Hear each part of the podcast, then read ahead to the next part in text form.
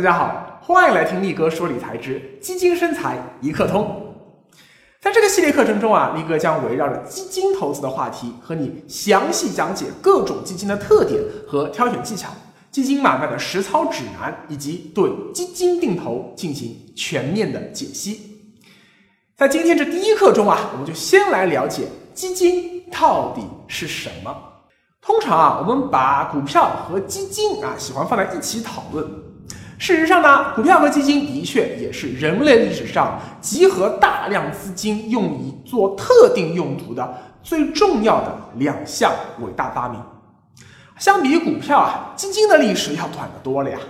基金的英文名字叫 fund 啊，广义上说指的是为了某一种目的而设立的一笔资金池。呃，比如说吧，我明年啊准备去旅游，旅游预算是五千元，那。从我经营的年终奖中就拿出这五千元去存着，当我明年的旅游基金。当然啊，这只是一种非常低层次的基金，你的钱还在你自己兜里。而高层次的基金呢，则是把你钱交给别人去打理。所以，基金是金融信托的一种具体表现形式。比如啊，我们说啊，今天啊，我买了一个信托产品，那信托本身就是一种基金。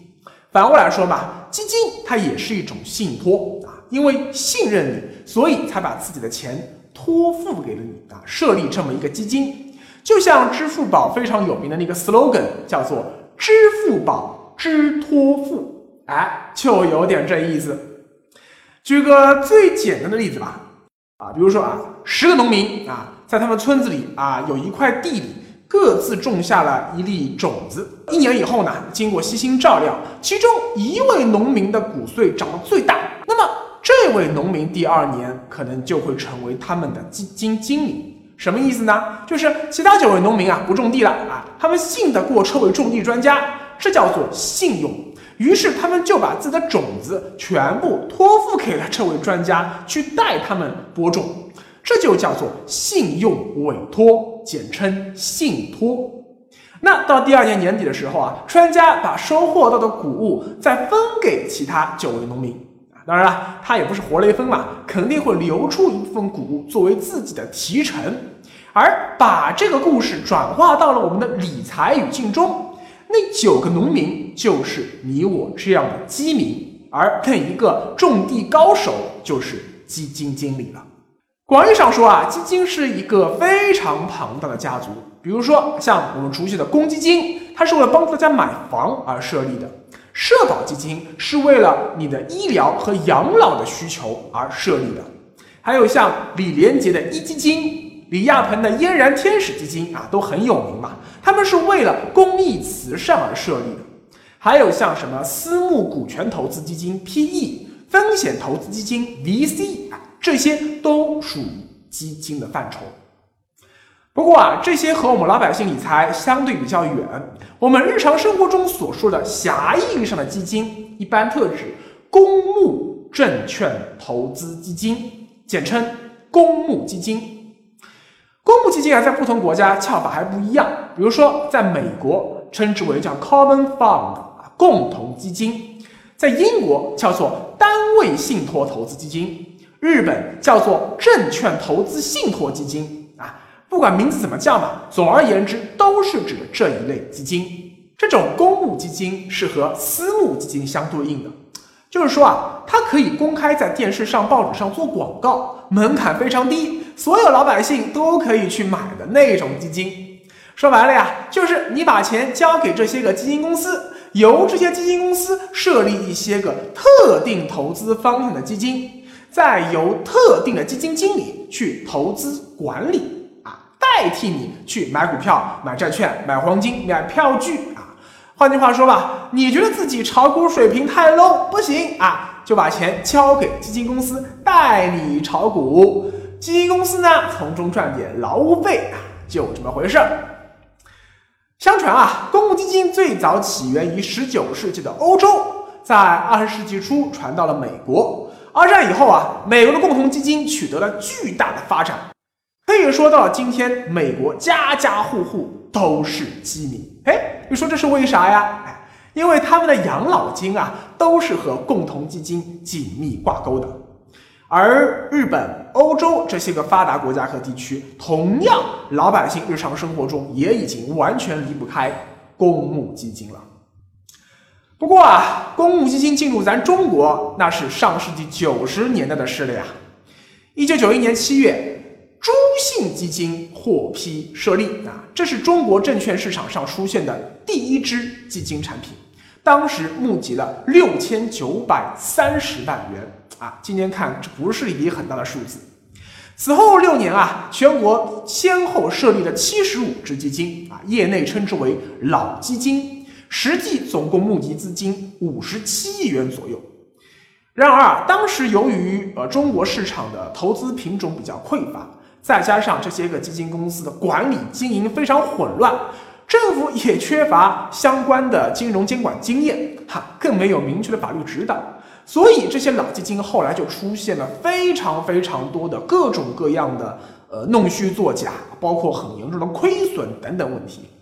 一九九七年十一月，国务院公布实施了《证券投资基金管理暂行办法》，关于基金怎么设立、通过什么方式和渠道募资、基金由谁来管理、钱由谁保管、投资有哪些规定的范围、投资人又有哪些权利和义务，都做了。非常明确的规定，由此开启了新基金的时代。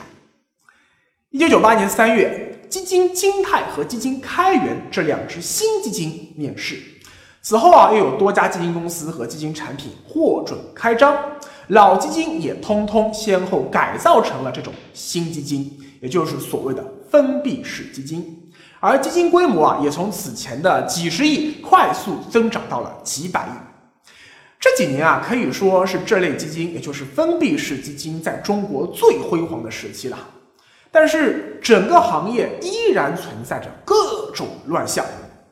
二零零零年的时候，上海证交所监察部的一位监管人员啊，经过对基金操作手法的长期跟踪调查，他写了一份研究报告，对当时国内的十家基金公司，包括像南方、华夏、嘉实、华安这些个。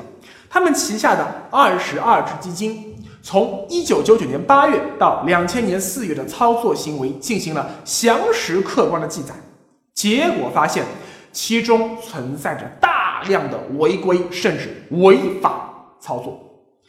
当年十月啊，著名的财经杂志以“基金黑幕”为题将之公布于众，哇，一时激起千层浪，整个股市为之震动啊。那证监会后来的调查也证实，基金黑幕的确存在。到二零零一年九月以后，开放式基金开始走入了投资者的视野。华安基金旗下的华安创新基金成了中国第一支开放式基金。但是啊，你懂的嘛？当时的基金主要投资于股市，而股市往往是看天吃饭的。从二零零二年到二零零五年，由于持续的大熊市，中国公募基金的整体业绩非常糟糕，亏损连连啊！很多新基金根本就卖不出去。就在这黑暗的熊市中，二零零四年，中国正式颁布了《证券投资基金法》，啊，简称“基金法”。从此以后，中国公募基金才真正走上了有法可依的正轨。而公募基金的规模也在随后到来的二零零六到零七年的那轮空前绝后的大牛市里达到了高峰。由于当时股市产生了强烈的赚钱效应，基金规模从此前的两三千亿迅速扩张到了三四万亿。到这时，基金才第一次成为了飞入寻常百姓家的理财好帮手。包括力哥本人的理财启蒙，也是从十年前那轮大牛市开始的。然而，由于中国股市熊长牛短，二零零八年之后连续的又是一轮超级漫长的大熊市，中国公募基金的规模也就没有能够继续的进一步的扩大。直到二零一三年六月，余额宝横空出世，带火了互联网金融这个新名词。由于马云爸爸运用互联网思维，对一只货币基金进行了基因改造，瞬间就激活了销量。当年余额宝的规模就达到了五千亿啊，成为了中国当时规模最大的公募基金。而今天余额宝的规模已经接近了一万亿，公募基金的总规模则已接近了十万亿。这是什么概念呢？二零一六年，中国首富王健林的资产是两千多亿人民币，而中国 GDP 则是七十多万亿。一九九七年，中国公募基金的规模不到六十亿，二十年后的今天翻了一千六百多倍。当时中国只有七十五只基金，而今天则有四千多只基金，同样翻了五十多倍。力哥在讲完理财基础理念之后啊，为什么要马上开讲基金投资课程？就是因为基金是今天我们普通老百姓理财最重要的一种工具，注意没有之一。它的投资品种啊非常丰富。你看，这四千多只基金里面有高风险，有中等风险，也有低风险啊，一应俱全。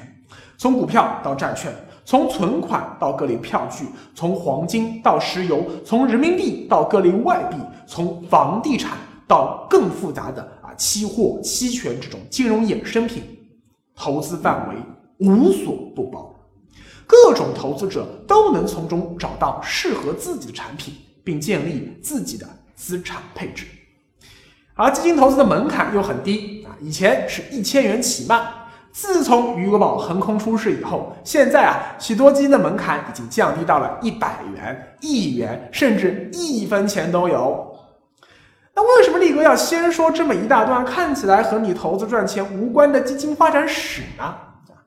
因为读史使人明智，只有了解了基金的本质以及过往的发展史。尤其是那些个不可告人的黑历史，才能够让我们对基金这个投资品种有更深刻、更全面的理解。虽然看起来啊，中国公募基金发展了二十多年，哎，今天好像应该已经非常规范了呀。但其实啊，这个行业因为和钱走得太近了，依然在暗地里存在着各种各样见不得人的违法违规问题。最典型的就是屡禁不绝的基金经理老鼠仓。这老鼠仓是啥意思呢？就是说啊，呃，基金经理在拿我们基民的钱买股票之前，哎，他自己先用自己的钱去买了这只股票，然后呢，拿我们基民的血汗钱给他抬轿子啊，把他自己的钱袋子喂得饱饱的，这不就是像偷吃粮食的老鼠一样吗？然而，四千多只基金的庞大市场规模，一方面给我们提供了丰富的投资选择，而另一方面也让理财小白感到很茫然啊！哎，到底这些基金的名字都意味着什么？风险高不高？我到底该买哪只基金呢？这些问题的答案，李哥下回告诉你。